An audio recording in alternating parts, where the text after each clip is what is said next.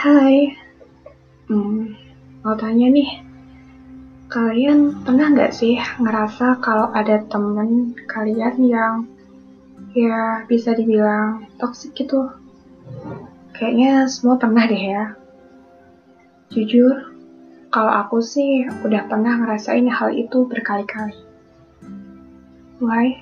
Ya mungkin karena aku orangnya terlalu peka kali ya.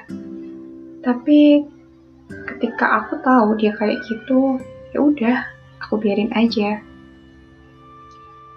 Emang toxic yang kayak gimana sih? Kalau toxic yang aku maksud di sini adalah ketika dia kayak semacam menjadikanmu teman yang gunanya cuma sebagai batu loncatan. Bahkan seketika dia menjadi parasit yang menumpang kepadamu untuk meraih sesuatu emang bikin gemes sih teman yang kayak gitu. Tapi aku pribadi kan emang punya tuh ya teman kayak gitu.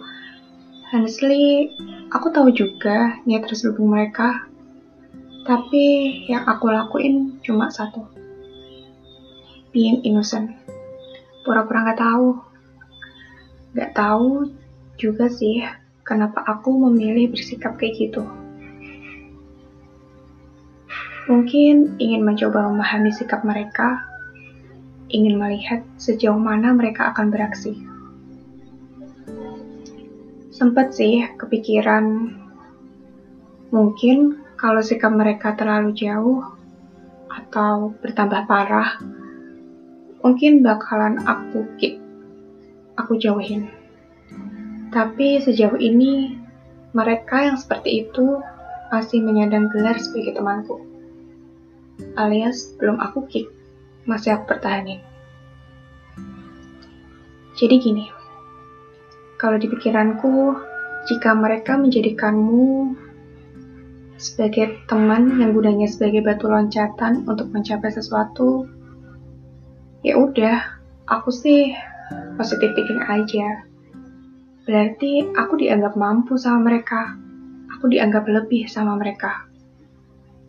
Dan Berarti aku bisa berguna bagi orang lain. Eh, nggak tahu kenapa, jadi keinget kalimat Life is about give and take. Tapi beda cerita sama ini. Kitanya give, tapi mereka nggak take. Nggak fair dong. Ya emang gitu, makanya namanya toxic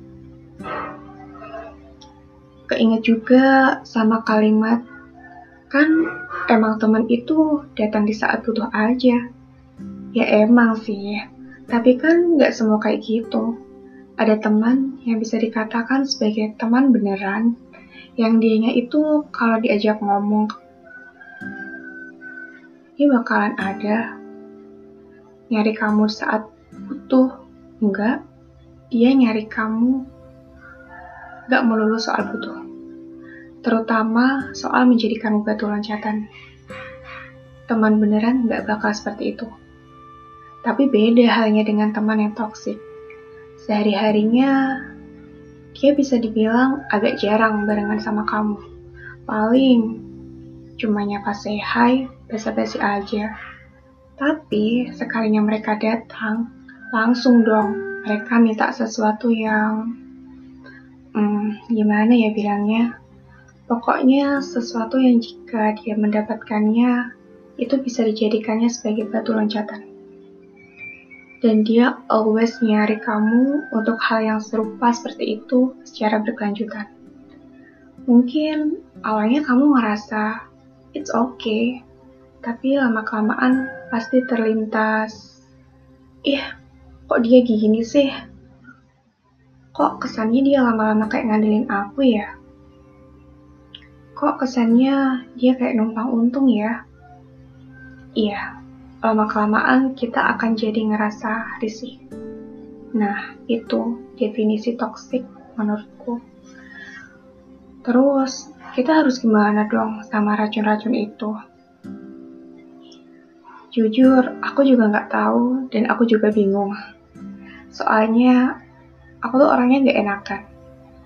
Apalagi kalau tiba-tiba mau memutus pertemanan. Kayak gimana ya? Aneh aja gitu. Kayak nggak bener. Lagian kan kita itu disuruh menyambung tali silaturahmi. Jadi nggak boleh dong kita memutusnya gitu aja. Apalagi kalau racun itu awalnya merupakan teman yang agak deket sama kamu, yang awalnya pun kamu merasa cocok-cocok aja sama dia pasti susah, pasti berat mau memutus pertemanan dengannya. Jadi, hmm, apa ya? Jadi kalau menurut aku pribadi, saya bisa bilang let it flow. Tetap berteman aja sama dia. Tapi jangan buat dia semakin bergantung kepadamu. Beri dia sedikit jarak. Aku bilang sedikit jarak bukan memutus pertemanan, oke? Okay? Agar dia bisa perlahan-lahan lepas dari ketergantungannya kepadamu. Bahkan, jika kamu berani, bilang-bilang bilang secara baik-baik ke dia. Ajak dia melangkah bersama, namun bukan dalam artian menumpang, apalagi bergantung dan menjadikanmu batu loncatan. Ajari dia untuk bisa menjadi berhasil melalui dirinya sendiri. Tapi ingat, perlahan-lahan. Semua itu perlu proses, terlebih pada sesuatu yang sudah menjadi kebiasaan. Pasti lebih susah untuk melepaskannya. Intinya, pegang tangannya, rangkul dia, ajak dia memperbaiki dirinya, bukan malah meninggalkannya. Teman gak seperti itu.